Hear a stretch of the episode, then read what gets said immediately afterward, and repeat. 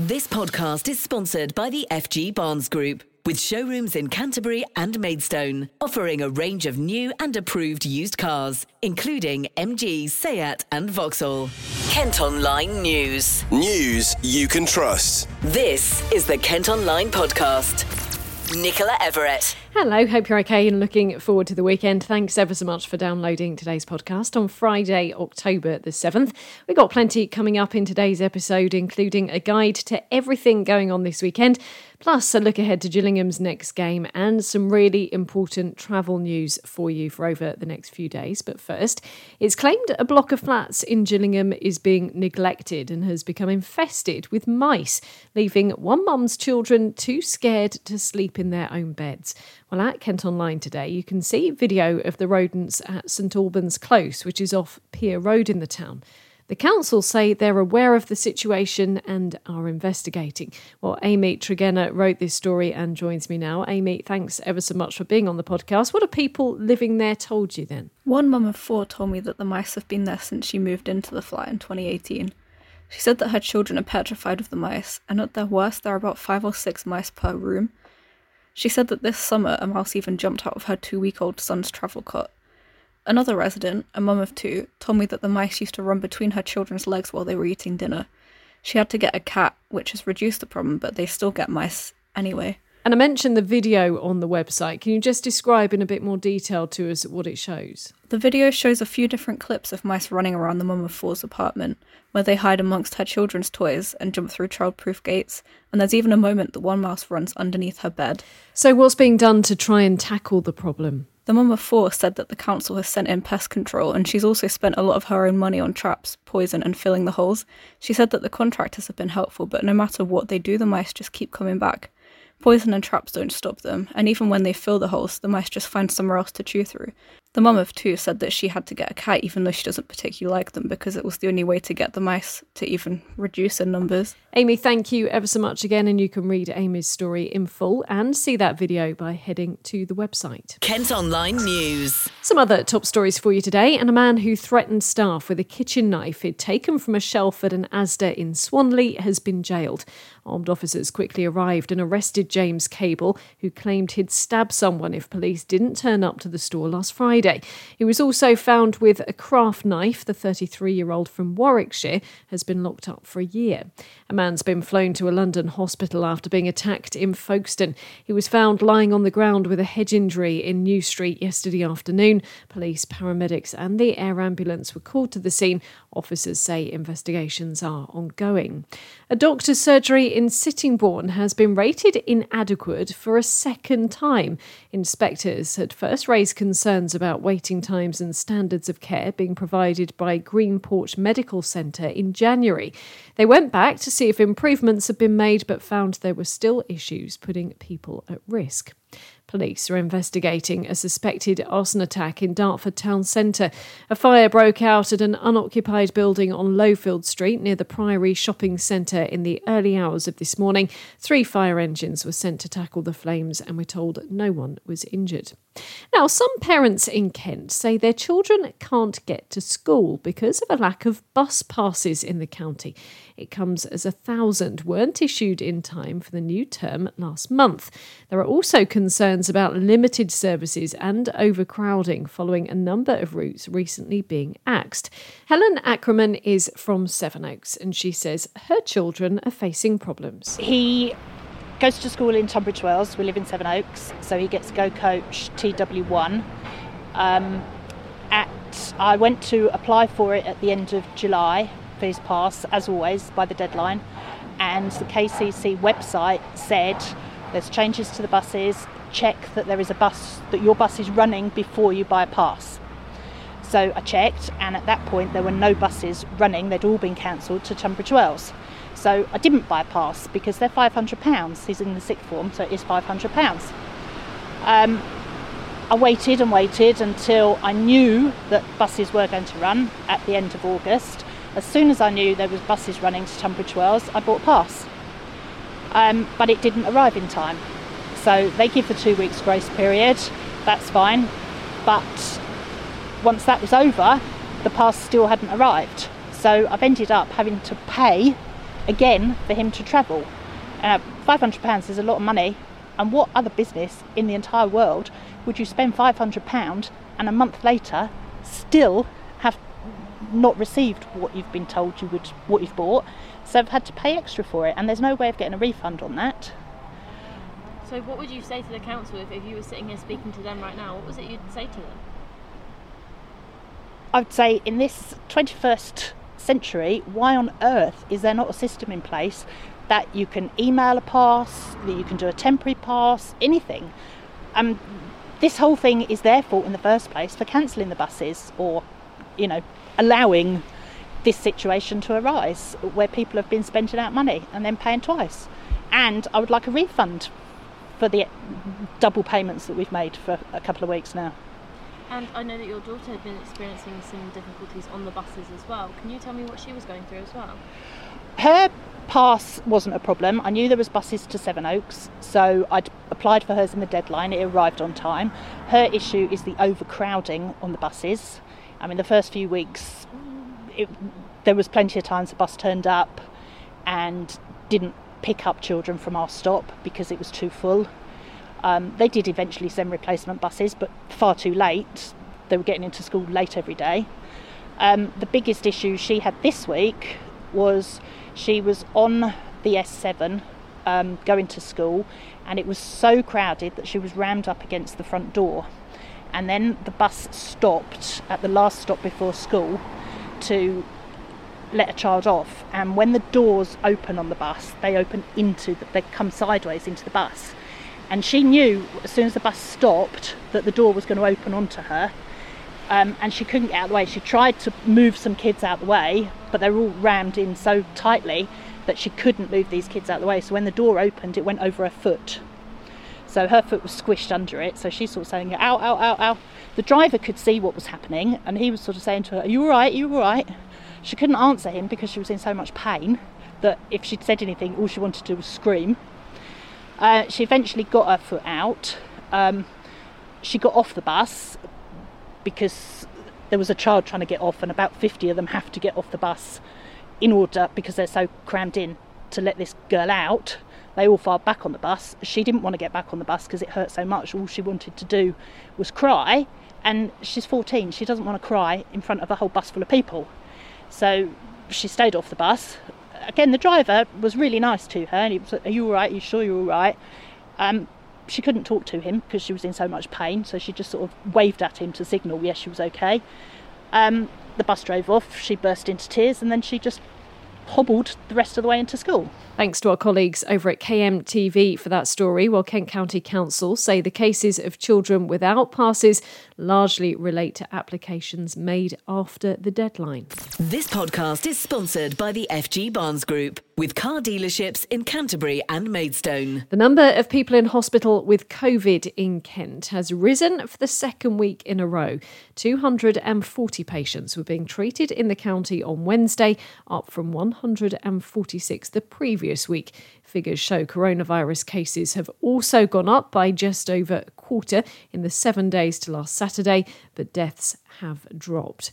Figures show more than 5,100 court cases awaiting to be dealt with in Kent. Lots of jury trials were suspended during the pandemic, and now barristers are out on strike. Some victims have been left waiting three years for justice, while two new Crown Court judges have been hired to help reduce the backlog. However, we'd love to hear from you if you've been affected by this. Perhaps you're a victim of crime, or indeed you might be waiting for a court case to take place you can drop us a message. News at thekmgroup.co.uk is our email. It's claimed tensions are rising at a processing centre for asylum seekers in Thanet. A union representing Border Force officers says a short term holding facility in Manston has run out of food and water on some days and isn't able to access the growing numbers of people crossing the channel in small boats. They've blamed the government, but the Home Office insists the situation is under control and enough resources are available. Meantime, a man's been arrested on suspicion of bringing asylum seekers across the channel in small boats. The 30 year old was detained during a police raid in Surbiton in southwest London this morning. He's thought to be part of a group of people smugglers coordinating the movements of refugees from France to the UK. People unhappy about a new drive through opening in Folkestone say they'll be keeping a very close eye on traffic and litter problems. The McDonald's is the third in the town and is being built in the Tesco car park in the Cheriton area plans were initially thrown out before being overruled by the planning inspectorate. Now, after this summer's drought, people living in a village near Deal are angry that a water leak still hasn't been fixed for four months. Residents on the street in Sholden say supplies have been streaming along the road since June. Southern Water have been to investigate, but say it's been caused by a blocked drain which the council needs to clear. Well, Derek Wanstall is a local councillor and he's been speaking to our reporter Sam Lennon. Over the last four months, there's been a leak into the drain across there. Mm-hmm. And although highways, Southern Water have all been involved, over those four months uh, there's been no result from where the water and it's clean water going into the drain, which Southern Water have confirmed. The main pipe's being checked. There's no leakage in the main pipe, evidently, so the water must be coming, we presume, from a pipe going into one of the bungalows but then it runs out of the drain. When you take the um, asking people to cut back on the uh, water use, the gallons that have been uh, lost over this leak must be massive.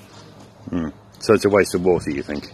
Oh, definitely a waste of water, definitely. The leak is there when we've had no rain whatsoever, and the highways, uh, after it was reported first on the 15th of June, mm. although it was running beforehand, there's no action from highways or Southern Water to try and you know, resolve the problem. It runs on people's driveways, and uh, when you get into your car, you're standing in water to get into your car. Um, people are just fed up with no action. The council say they will investigate and carry out any repairs that are needed. Meantime, bottled water's been handed out to hundreds of residents in Medway after a burst main cut off supplies.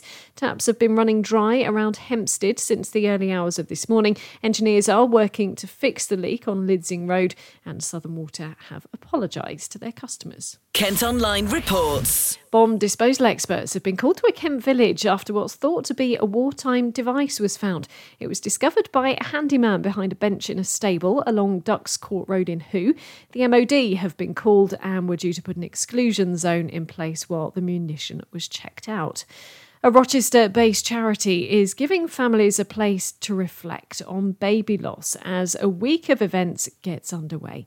Making Miracles is launching its Standing Together in the Rain campaign at St Margaret's Church in Rainham on Sunday. Pink and blue umbrellas will decorate the church, and the charity is encouraging grieving families to write the names of their lost babies on hearts and stars. I've been chatting to Kelly Wells, who's from the charity. It's lovely. You know, when I walked in, I was completely overwhelmed by it. I knew what we were doing. Um, but the people that were obviously working through the night, bless them, to get those umbrellas into those into that ceiling, um, just it, it's breathtaking when you walk in. I felt like I was on some kind of Disney film.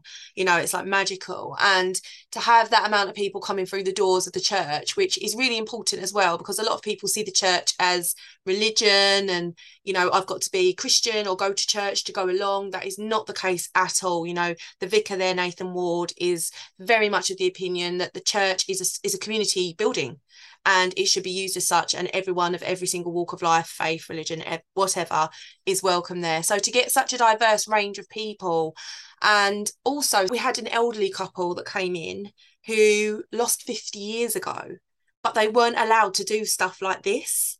And that was just so poignant for me because they'd never written their baby's name down before and for them to write down his name and feel able to do that and in a safe space that they can finally grieve properly and be allowed to process that and it's not hush hush was just so amazing for us to be there and be a part of. It was just so touching. Yeah, that's really incredible because for an awful lot of people, as you say, they might have tried to, I don't know, suppress their feelings about it. But as you say, it doesn't go away. And it's years later that it, it's come out. And obviously, for that couple, it was still a, a very raw topic yeah. that they hadn't spoken about before. And as we mentioned, there was a, a huge taboo around baby loss in the past. And I know we've spoken about how it's been difficult over the pandemic as well, because obviously yeah. a lot of people couldn't meet up and maybe have those discussions that they would have done ordinarily. Mm. Have you mm. seen that now, hopefully, the worst of that is behind us? People are now uh, seeking support. Oh, yeah, I think they're seeking support, and people in the pandemic were desperately trying to. It's just so hard to get it because,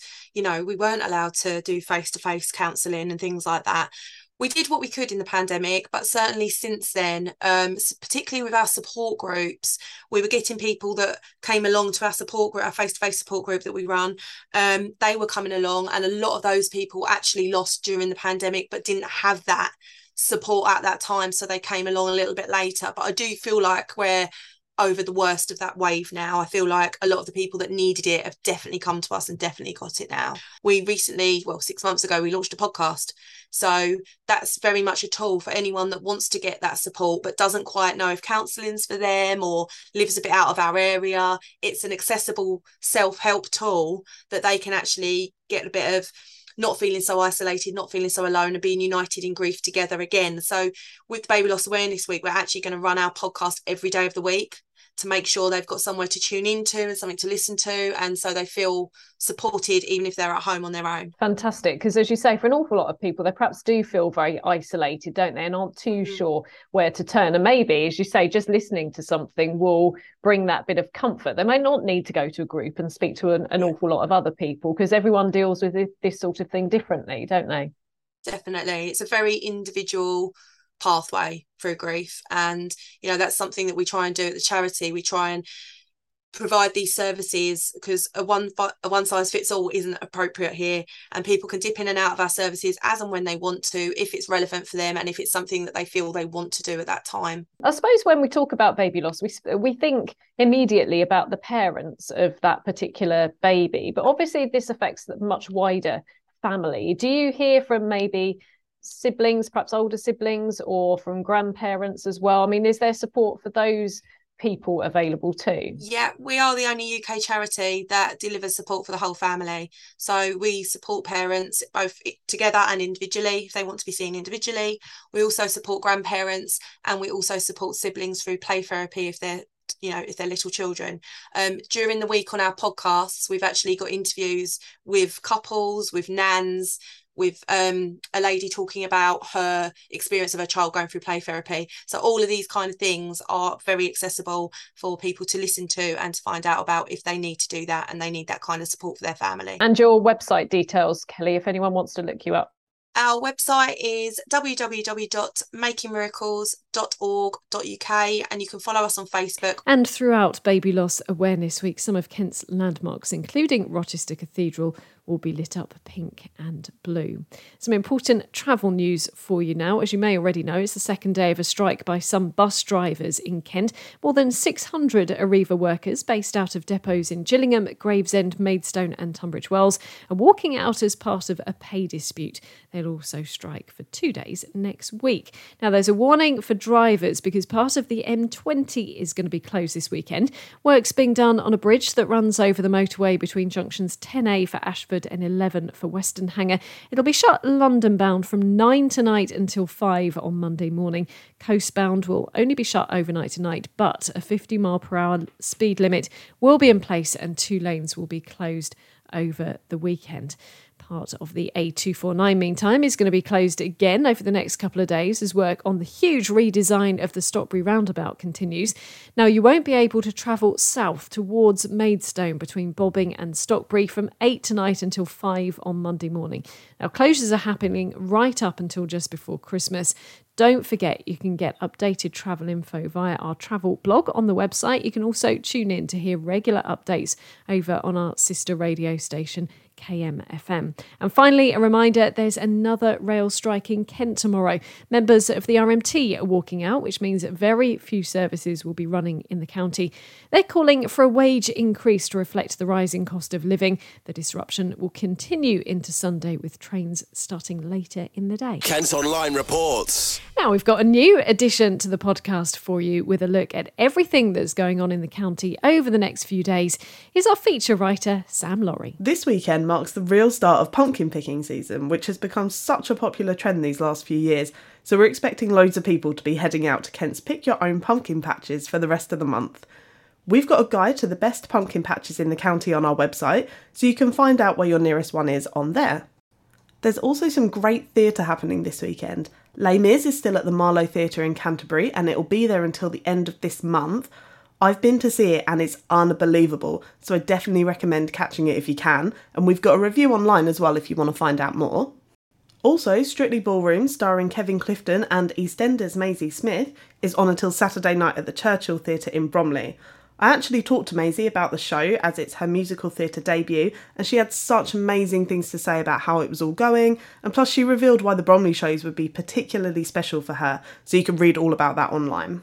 For families, David Walliams' Demon Dentist, that's the latest of his books to be adapted for the stage, is on at the Orchard Theatre in Dartford, and for comedy fans, Kerry Godliman, who you might recognise from shows like Afterlife and Derek, is bringing her own stand up show to the Brook Theatre in Chatham tonight.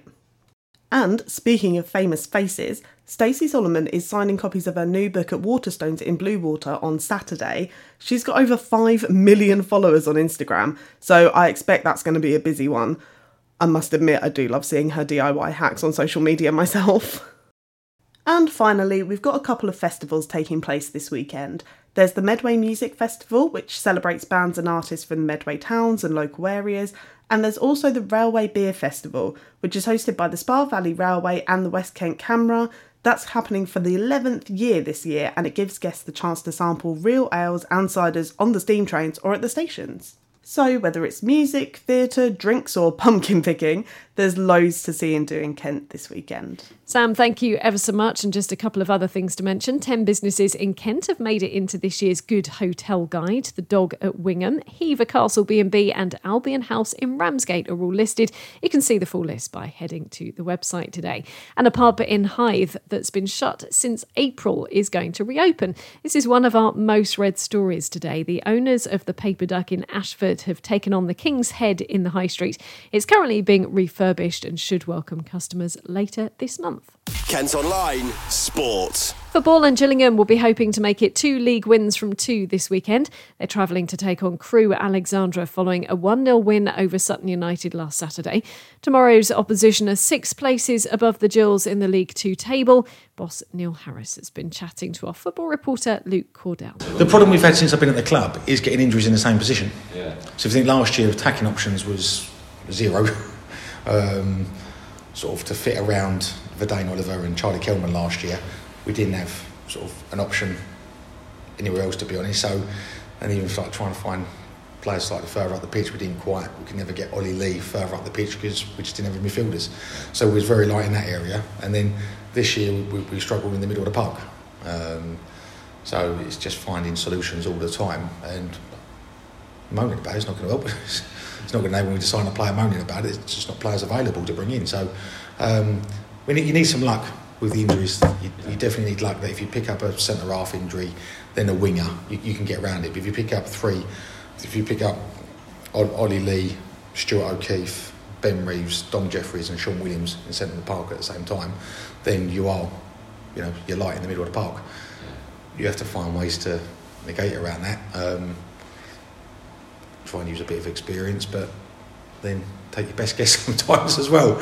So yeah, you need a little bit of luck, of course you do. Um, um, yeah, fingers crossed for the weekend we get, get no more. Yeah, and no dodgy ones like the FIFA one. Did you ever have any, any sort of strange injuries in your career that you can think of, or was it? No, I, I, would say I was, I was quite lucky personally. Um, like I said, I've had some strange ones since since managing. Um, had some strange ones. I think that's just modern modern game. I didn't notice as a player, like yeah. my teammates, but um, so as a manager, you tend to obviously remember everything. Like I said, just putting the bins out was a real random one. One lad's cut his leg from putting the bin out because there was glass in the bag, um, and there was on the shin and couldn't wear a shin pad for two weeks. And just little things like that. You just like. Yeah, very, very random. Back, yeah, just random. Yeah, I think he blamed his wife. yeah, as we would have done. And you mentioned confidence, uh, Ben. Have you seen that in your, your squad? Have you seen that confidence grow? Yeah, I think I've said to you guys before. It's not. It's not any stage for like a football club where there's doom and gloom or a change room where we're like. We've always felt we're really close. Yes, when we went to Tranmere and got beat three and we lost lost at home a couple of games, you're disappointed and you're down and. and We've had to do a little bit of, I've had to dig deep to search a little bit um, to try and find solutions, but we've genuinely felt we're capable of winning games. We just ultimately we're seventh best defensive record. I think mine sixth after the other night. Defensive record in the division. We just haven't scored enough goals. So you have to believe in the process and believe in coaching methods to get there, and try and believe in your players as well, especially our transfer window. And you know, hope, hope they come. And we're just seeing the start of it. I do hope so. We're regular scorers now, um, and once we do that, we know, we'll climb the table. But every, every every point, every three point haul you get breeds that confidence. And that started at Hartlepool in the second half, where we weren't very good second half. First half we were, second half we weren't, but we got the clean sheet and the point, and then we've won two home games in a row than that. Kick off tomorrow is at three. Don't forget, you'll be able to follow the action on the sports pages of Kent Online. And finally, one of Britain's most successful motorbike racers, Phil Read, has died at his home in Kent at the age of 83. His family say he passed away while peacefully sleeping in Canterbury yesterday morning. He was best known for winning Yamaha's first World Championship title in 1964 before going on to win four more. Well, that's all from us for today. Thanks ever so much for listening. Don't forget you can follow us on Facebook, Twitter, Instagram, and TikTok. You can also get access to the ad free Kent Online premium site. To do that, you need to subscribe. Just head to kentonline.co.uk forward slash subscribe. And whilst you're on the site today, you can check out the latest review from our secret drinker who's been in Sevenoaks. Plus, if you head to the My Kent Family section, you can read all about the incredible youngsters who've been honoured at this year's Kent's Children's Awards. That's all from us for this week. We'll be back with the podcast on Monday. News you can trust. This is the Kent Online Podcast. This podcast is sponsored by the FG Barnes Group, with showrooms in Canterbury and Maidstone, offering a range of new and approved used cars, including MG, Seat, and Vauxhall.